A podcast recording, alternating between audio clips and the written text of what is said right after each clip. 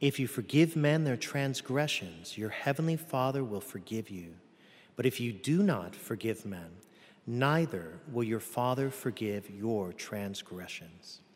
Especially during the Lenten season, it's important for us to focus on this theme of forgiving others.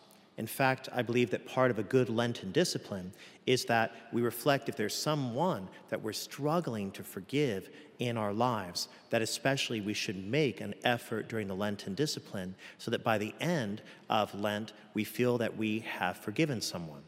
And forgiveness is a process, especially if it was some kind of a pain that's a deeper one, or if it's a reoccurring pain, then there's a place that it's not just a one and done. Sometimes I think that we can get into our minds, okay, I forgive, we're done with that.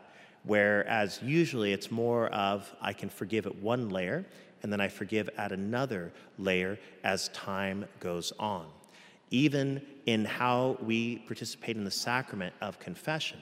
We go to confession and it's multiple times, it's not just a one and done thing.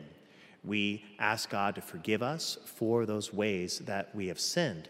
We ask for that grace that we need from God to be able to sin less and ideally getting us to the place where it would be lovely someday where we sin not ever again, but the idea that there's progress that's being made in that. And that is the way we should be looking also at how we are seeking to forgive others. Are we making progress in that place? Is that resentment, that bitterness, that gossip going down as we go through the Lenten season?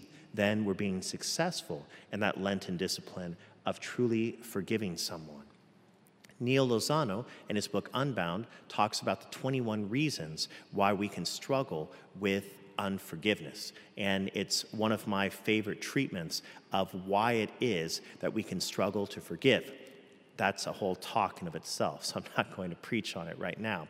But know that if you ever would like to see more about why it is that maybe you struggle with being able to let go of certain things and being able to forgive someone, that list is very helpful in being able to reflect on, oh, that's the reason why I'm struggling to forgive this particular person. But again, as we go through the Lenten season, a good Lenten discipline. Who is it that I'm seeking to forgive? And remember that sometimes the person that we most need to forgive is the one that we see in the mirror every day. That the lack of self forgiveness could be actually for you. You might be saying to yourself, okay, I don't really have anyone that I feel I need to forgive. But ask yourself, do I need to forgive myself for something? And maybe that's the person that you need to focus on during this Lent.